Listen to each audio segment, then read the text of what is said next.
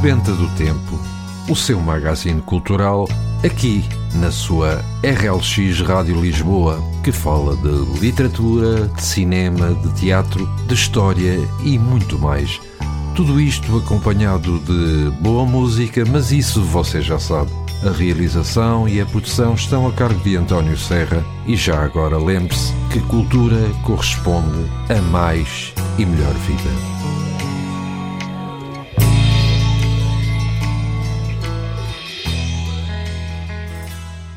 Então, muito bom dia para si que nos escuta. O meu nome é António Serra e vou estar aqui consigo durante alguns minutos, aqui na sua RLX Rádio Lisboa, com mais um programa Sebenta do Tempo. Faço fotos que a sua semana, que praticamente está a findar, esteja a correr o melhor possível. Em relação ao programa de hoje, trago-lhe alguns dos acontecimentos que ocorreram a 26 de janeiro de diversos anos uma pequena crónica de José Luís Peixoto e, no final, a habitual sugestão de leitura. Tudo isto, claro está, acompanhado de música portuguesa. E se não sabe, hoje é o Dia Internacional das Alfândegas. A 26 de janeiro é celebrado anualmente o Dia Internacional das Alfândegas. A data escolhida remete à primeira sessão do Conselho de Cooperação Aduaneira, realizada no ano de 1953 e que atualmente é representada pela Organização Mundial de Alfândegas, organização internacional de âmbito global, cuja missão é aprimorar efetividade e eficiência das administrações aduaneiras. A OMA reúne atualmente 182 administrações aduaneiras que representam mais de 90% das alfândegas em todo o mundo e, em conjunto, aproximadamente 98% do comércio global. E também é hoje o Dia Mundial da Educação Ambiental. A origem da educação ambiental surgiu em conjunto com os movimentos globais decorrentes de reflexões sobre o modelo de desenvolvimento predominante da década de 60. Constatações de que diversas atividades humanas que possibilitaram o crescimento económico traziam impactos ao meio ambiente e ameaçavam as condições de saúde e sobrevivência humana, levaram à criação desta data especial. Além dos danos provocados no ambiente, decorrentes do que é produzido ou usado no fabrico de bens utilizados na nossa sociedade de consumo, a atenção mundial ficou alerta sobre se os recursos naturais são suficientes e por quanto tempo para suprir as necessidades do nosso cotidiano. E agora, antes de irmos referir alguns dos acontecimentos que tiveram lugar a 26 de janeiro de diversos anos, vamos eh, fazer a primeira pausa musical do nosso programa, que, como não poderia deixar de ser, em português. E vamos ficar com o tema Quando as Nuvens Chorarem, cantado por Carlos Paião e Dina.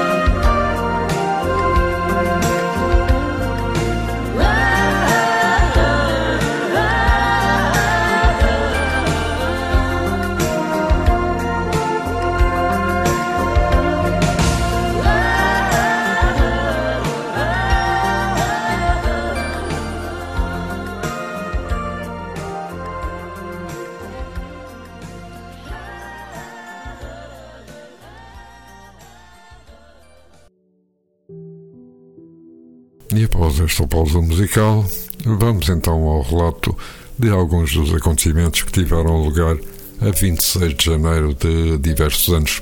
Assim, em 1531, um sismo destrói parte da cidade de Lisboa, em particular a colina de Santa Catarina. Em 1609, Áustria, Prússia, Polónia e Veneza assinam a paz de Karlowitz com a Turquia. Em 1802 é aprovada a criação da Biblioteca do Congresso dos Estados Unidos da América. Em 1812 morre Rodrigo de Souza Coutinho, promotor do Gabinete de História Natural e do Jardim Botânico da Ajuda, em Lisboa. Tinha a data 66 anos. Em 1821 começa a redação da Constituição de 1822, com a primeira reunião efetiva das Cortes Gerais extraordinárias e constituintes. Em 1823, morre com 73 anos o médico britânico Edward Jenner, que identificou os, os anticorpos da varíola. Em 1841, o Reino Unido proclama a soberania sobre Hong Kong. Em 1893, morre aos 46 anos José Gregório Rosa Araújo, presidente da Câmara Municipal de Lisboa que impulsionou a construção da Avenida da Liberdade. Em 1897 é celebrado o Tratado de Comércio e Navegação entre Portugal e o Japão. Em 1931 dá-se a libertação de Mahatma Gandhi na Índia. Em 1942, em plena Segunda Guerra Mundial, chega à Europa a primeira força expedicionária norte-americana as tropas são colocadas na Irlanda do Norte. Em 1945 e ainda na Segunda Guerra Mundial, o Exército Vermelho chega a Auschwitz, na Polónia, ao campo nazi de extermínio. Em 1948, é constituída uma sociedade com o objetivo de estudar a viabilidade técnica e económica de um sistema de transporte público subterrâneo em Lisboa. Em 1950 é proclamada a independência da Índia. Em 1952, manifestações no Cairo contra a presença britânica no canal do Suez. Em 1967, estreia-se em Estocolmo a peça Canção da Máscara Simbólica de Peter Weiss, que denuncia a política colonial do ditador português Oliveira Salazar. Em 1973, Francisco Sá Carneiro, deputado da ala liberal na Assembleia Nacional, renuncia ao cargo.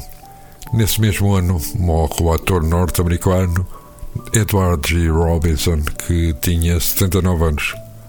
Em 1974, dá-se a reunião do Movimento dos Capitães no Estoril, onde são definidos os objetivos políticos do futuro programa do MFA. Em 1976, a revisão do Pacto MFA-Partidos é assinada pelo CDS, o MDP-CDE, PPD e IPS. Em 1980, o Egito abre as fronteiras com Israel na primeira de uma série de medidas de pacificação entre os dois países. Em 1988, estreia-se o musical O Fantasma da Ópera, de Andrew Lloyd Webber. Em 1991, o principal dirigente estudantil da Primavera de Pequim, Wang Dan, é condenado a quatro anos de prisão. Em 1992, morre com 80 anos o ator espanhol José Ferrer, Oscar em 1950. Em 1993, Václav Havel, escritor, é eleito presidente da República Checa. Em 1994, Silvio Berlusconi, empresário e magnata da comunicação social italiana, anuncia a entrada na política. Em 1995, o governo português limita o horário de funcionamento das grandes superfícies comerciais. Em 1996, morre António Amaro Monteiro, destacado oposicionista à ditadura do Estado Novo. Nesse mesmo ano, a Roménia é o primeiro país do antigo Pacto de Varsóvia a aderir à NATO. E em 1999 morre Manuel Costa e Silva, figura destacada na renovação do cinema português dos anos 60. Tinha, na altura, 60 anos. E vamos para mais uma nova pausa musical, desta vez com o tema Meu Amor de Longe, interpretado por Raquel Tavares.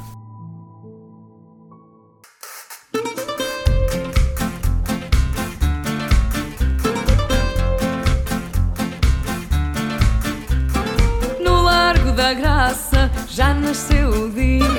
Ouço um passarinho, vou roubar-lhe a melodia. Meu amor de longe ligou, abençoada alegria. Junto ao miradouro, pombos e estrangeiros vão a cirandar como fazem dia inteiro. Meu amor de longe já vem, pôs carta no correio. Barcos e gaivotas do Tejo Vejam o que eu vejo, é o sol que vai brilhar. Meu amor de longe está, prestes a chegar. Talhado para mim, mal o conheci, eu achei desse modo. Logo pude perceber o fado que ia ter, por ver nele o fado todo. Tragédias e desgraças tudo a tempo passa, não há nada a perder. Meu amor de longe voltou só para me ver.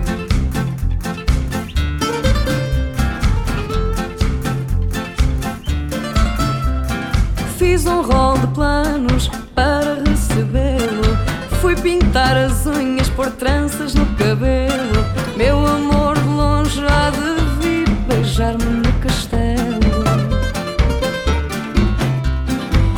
a procurá-lo,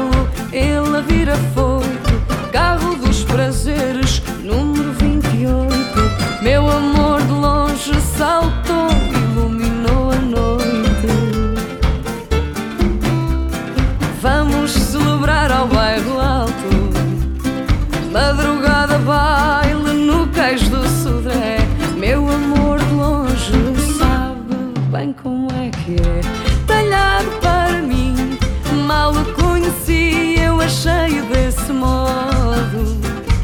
Logo pude perceber o fado que ia ter por ver nele o fado todo. Chega de tragédias e desgraças.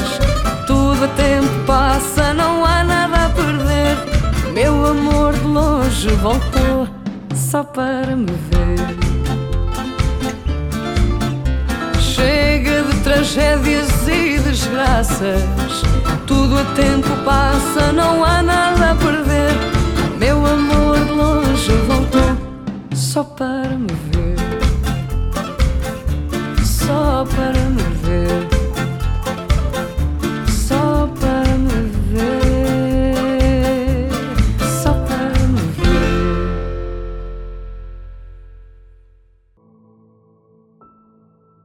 E após esta pausa musical, vamos então prosseguir com mais alguns dos acontecimentos ocorridos a 26 de janeiro. Assim, em 2003, China e Taiwan retomam ligações aéreas após 50 anos. Em 2004, o produtor português de cinema Vasco Lucas Nunes recebe o Grande Prémio do Júri de Documentário do Festival de Sundance pelo filme Diga. Nesse mesmo ano, o Drawing Center, no Seoul, em Nova York, inaugura a exposição Helena Almeida Inhabited Drawings. Em 2005, Eduardo Sotomora recebe o Prémio Cecil de Arquitetura pelo projeto do Estádio do Braga. Em 2006, a Assembleia da República aprova o regime de acessibilidade aos edifícios e via pública. Em 2007, a Austrália, Timor-Leste e ONU criam o Fórum Trilateral de Cooperação. Nesse mesmo ano, morre com 48 anos David Rattray, historiador sul-africano, especialista nas batalhas entre ingleses e zulus no século XIX. Em 2008 morre, aos 81 anos, Jorge Abbas, rival histórico de Yasser Arafat e iniciador do sequestro de aviões comerciais. Em 2010 morre aos 75 anos o guitarrista Jorge Fontes. E em 2011 a Portugal Telecom formaliza a compra de 25,6% da operadora brasileira Oi por 3,7 mil milhões de euros, naquela que é a maior aquisição alguma vez realizada por uma empresa nacional. Nesse mesmo ano, o primeiro bebê medicamento de França, que poderá salvar um dos seus irmãos que sofrem de uma doença grave, nasce num hospital da região de Paris. Os pais, de origem turca, decidem-lhe dar o nome de Umut Talha, que significa a nossa esperança. Nesse mesmo ano morre aos 81 anos o ator brasileiro John Herbert. Em 2013 morre com 92 anos Luciano Donati, cenógrafo e figurinista, colaborou durante mais de 30 anos com o Teatro Nacional Dona Maria II. Nesse mesmo ano morre Domingos Fernandes, fundador do Partido Resistência da Guiné-Bissau, movimento Bafatá. Em 2014, na Tunísia, após meses de negociações, é aprovada uma Constituição e forma-se um governo de tecnocratas e os islamitas retiram-se do poder. Nesse mesmo ano morre com 95 anos Tututa Évora, compositora e pianista cabo-verdiana. Nesse mesmo ano, José Emílio Pacheco, escritor e poeta mexicano, vencedor do Prémio Cervantes em 2009, morre aos 74 anos. Em 2015, Alexis Tsipras toma posse como primeiro-ministro da Grécia e faz um acordo com os conservadores do ANEL. E nesse mesmo ano, o Conselho de Estado dá por unanimidade parecer favorável à dissolução da Assembleia Legislativa da Madeira, o último passo necessário para a realização de eleições regionais antecipadas. Em 2016, o Tribunal da Relação de Évora confirma o arquivamento do processo sobre a morte de seis jovens universitários na Praia do Meco. Todos estes dados foram retirados do site 24.sap.pt, efemérides Lusa, 26 de janeiro. E agora, antes da pequena crónica de José Luís Peixoto, vamos fazer uma nova pausa musical. Desta vez com o tema A Gente Vai Continuar, cantado por Jorge Palma. Tira a mão do queixo, não penses mais nisso. Que lá já deu o que tinha a dar. Quem ganhou, ganhou e usou-se disso. Quem perdeu há de ter mais escadas para dar. E enquanto alguns fazem figura, outros sucumbem à batota. Chega aonde tu quiseres, mas goza bem a tua rota. Enquanto houver estrada para andar, a gente vai continuar. Enquanto houver estrada para andar. Enquanto houver ventos e mar, a gente não vai parar. Enquanto houver ventos e mar, todos nós pagamos por tudo que usamos. O sistema é antigo e não poupa ninguém, não. Somos todos escravos do que precisamos. Reduz as necessidades se queres passar bem. Que a dependência é uma besta dá cabo do desejo. E a liberdade é uma maluca que sabe quanto vale um beijo. Enquanto houver estrada para andar, a gente vai continuar. Enquanto houver estrada para andar. Enquanto houver ventos e mar, gente não vai parar. Enquanto houver ventos e mar.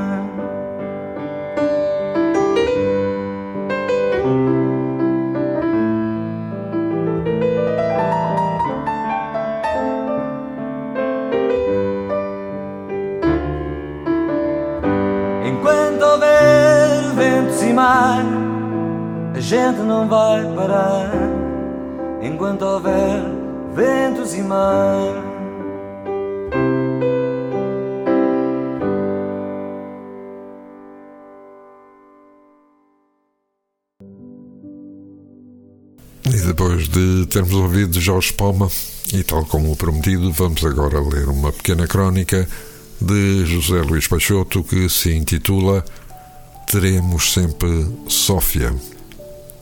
Estávamos apaixonados e estávamos na Bulgária.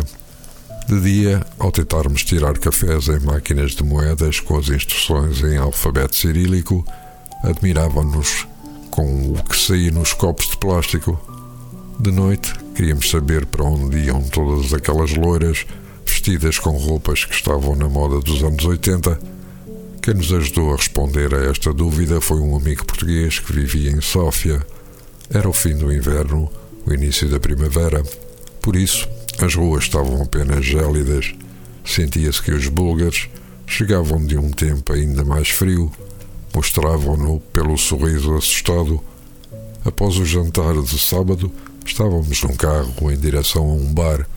Música techno no autorrádio. Vodka de baunilha. Foi nesse bar que experimentei a vodka de baunilha pela primeira vez. Pela segunda e pela terceira. Ainda não era meia-noite e queríamos um lugar onde se dançasse. Juntou-se a nós uma búlgara que falava francês.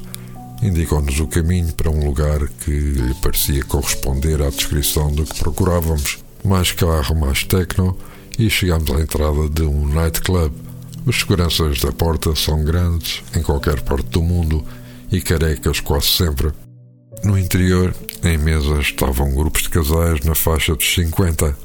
Pediam whisky com gelo, empregados fardados e olhavam para um palco onde cubanos de ancas elásticas dançavam salsa com cubanas muito sérias, vestidas de folhos garridos. Os búlgaros cruzavam os olhos na velocidade das pernas das cubanas. As búlgaras seguiam os rabos dos cubanos. Reflexos de luz dentro das calças de cetim. Quando acabaram as acrobacias, o palco ficou vazio, mas a salsa continuou. Então o palco foi se enchendo de casais búlgaros, descoordenados, a dançarem salsa Não nos foi difícil fazer melhor e não nos foi difícil cansarmos-nos. Queríamos um lugar mais parecido connosco. Queríamos tudo. Após minutos e outra viagem, estávamos a descer as escadas de uma cave. Comovemos-nos com o talento da vocalista de uma banda ao vivo. Cantava com uma entrega que àquela hora nos pareceu excepcional. Havia universitários a falar de assuntos que desconhecíamos. Pouco aplaudiam no fim de cada canção. Ficava um silêncio de palmas desencontradas. Acreditávamos que aquela vocalista merecia um público mais entusiasta. Nomeámos vários exemplos de carreiras de sucesso com menos poder vocal. Quisemos falar com ela, dizer que acreditávamos mesmo que tinha futuro, mas não houve tempo, porque após qualquer coisa já estávamos de novo no carro. A búlgara desistiu, despediu-se, au revoir, e fomos levados ao único lugar que ainda estava aberto, a última possibilidade da noite.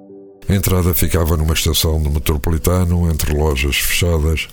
Havia uma multidão a entrar e uma multidão a sair. Os que saíam estavam transpirados. Os que entravam iam eufóricos, como nós. Era uma discoteca imensa, com centenas de metros de balcões. As pessoas dançavam em cima dos balcões e em todos os lugares onde houvesse espaço.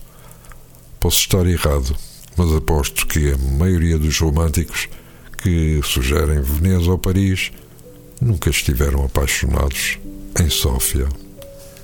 E depois de termos lido esta pequena crónica de José Luís Peixoto, e antes de passarmos para a sugestão de leitura desta quinzena, vamos ficar com mais um tema musical. Desta vez, o tema Vai Passar, cantado por Chico Buarque da Holanda.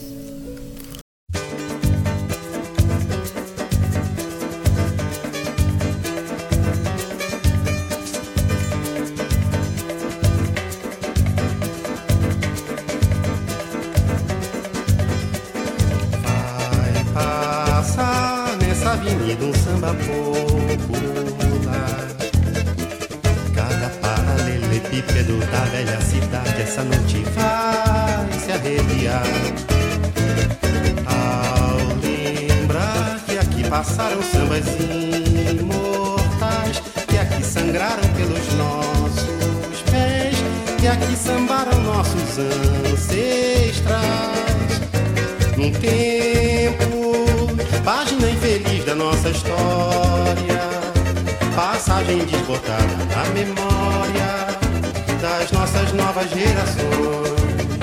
Dormia a nossa pátria mãe tão distraída, sem perceber que era subtraída em tenebrosas transações. Seus filhos erravam cegos pelo continente, levavam pedras pelas erguendo estranhas catedrais. E um dia, afinal, tinham direito a uma alegria.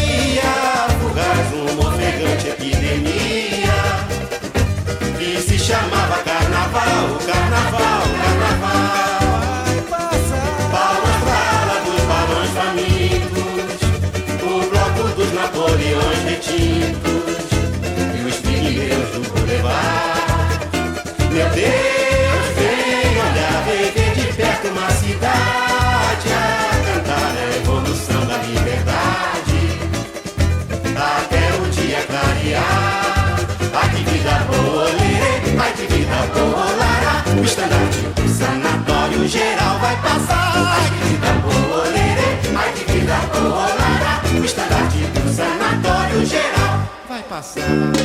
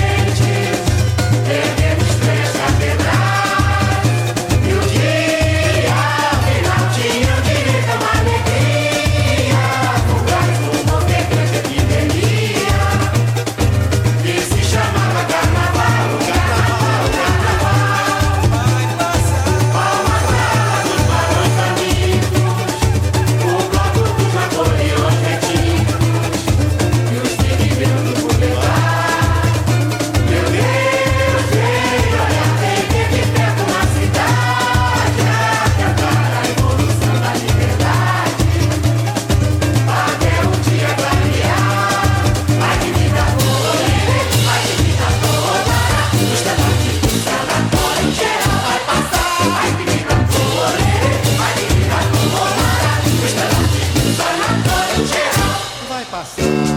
Vai.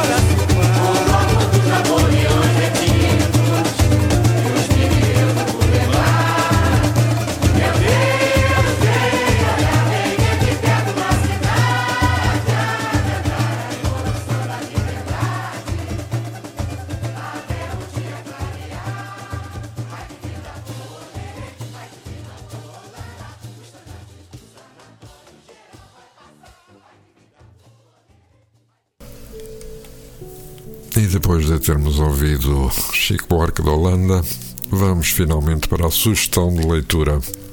Vagão J de Virgílio Ferreira, da editora Abel e o Monstro. Vagão J de 1946, cuja origem do título é mantida em mistério até aos últimos parágrafos do romance. É o romance neorrealista dos poucos que Virgílio Ferreira escreveu. Um dos livros de Virgílio Ferreira sendo durante o Estado Novo, sobretudo pela exposição da miséria social e da categorização da sociedade. Gosto que esta edição, para além de ser a original, contenha o relatório de censura e nos transporte de forma tão vivida, através de uma escrita limpa, simples e realista, para a realidade desta família pobre. São os borralhos, sabe-se lá porquê. Têm a fama de ser ladrões, por isso aproveitam-se disso.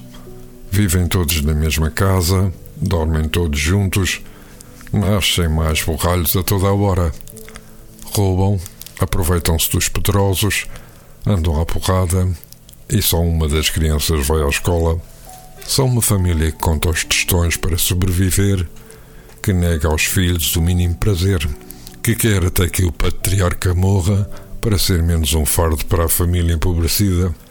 Não há limites para a indecência, para a imoralidade, e através deste retrato vai mostrando como a sociedade portuguesa da época vivia sem condições para o fazer sem tornar os borralhos coitadinhos, porque são ladrões e assassinos e animais, escreveu o capitão Bosch Ferreira no seu relatório de censura. O romance gira todo em volta destas misérias sociais. Sou da opinião de que o livro não deve ser publicado. Virgílio Ferreira, romancista e ensaísta português, natural de Melo, Gouveia, Nasceu em 1916 e faleceu em 1996. Estudou no Seminário do Fundão, licenciou-se em Filologia Clássica na Universidade de Coimbra e exerceu funções docentes no ensino secundário. Notabilizou-se no domínio da prosa ficcional, sendo um dos maiores romancistas portugueses do século XX. Literariamente, começou por ser neorrealista nos anos 40, com o Vagão J, em 1946, mudança em 1949, mas a partir da publicação de Manhã Submersa de 1954 e, sobretudo, de Aparição de 1959, Virgílio Ferreira adere a preocupações de natureza metafísica e existencialista. A sua prosa, que entronca na tradição queirusiana, é uma das mais inovadoras dos ficcionistas do século passado. O ensaio é outra das grandes vertentes da sua obra, que, aliás, acaba por influenciar a sua criação romanesca. Temas como a morte, o mistério, o amor, o sentido do universo, o vazio de valores, a arte, são recorrentes na sua produção literária. Além disto, Virgílio Ferreira deixou-nos vários volumes do diário intitulado Conta Corrente. Das suas últimas obras destacam-se Espaço do Invisível, Do Mundo Original, ensaios, Para Sempre, Até ao Fim e Na Tua Face. Recebeu o Prémio Camões em 1992. E agora, antes de nos despedirmos e depois da sugestão da leitura, vamos ficar com mais um tema musical a Máquina, cantado pelos Amor Eletro.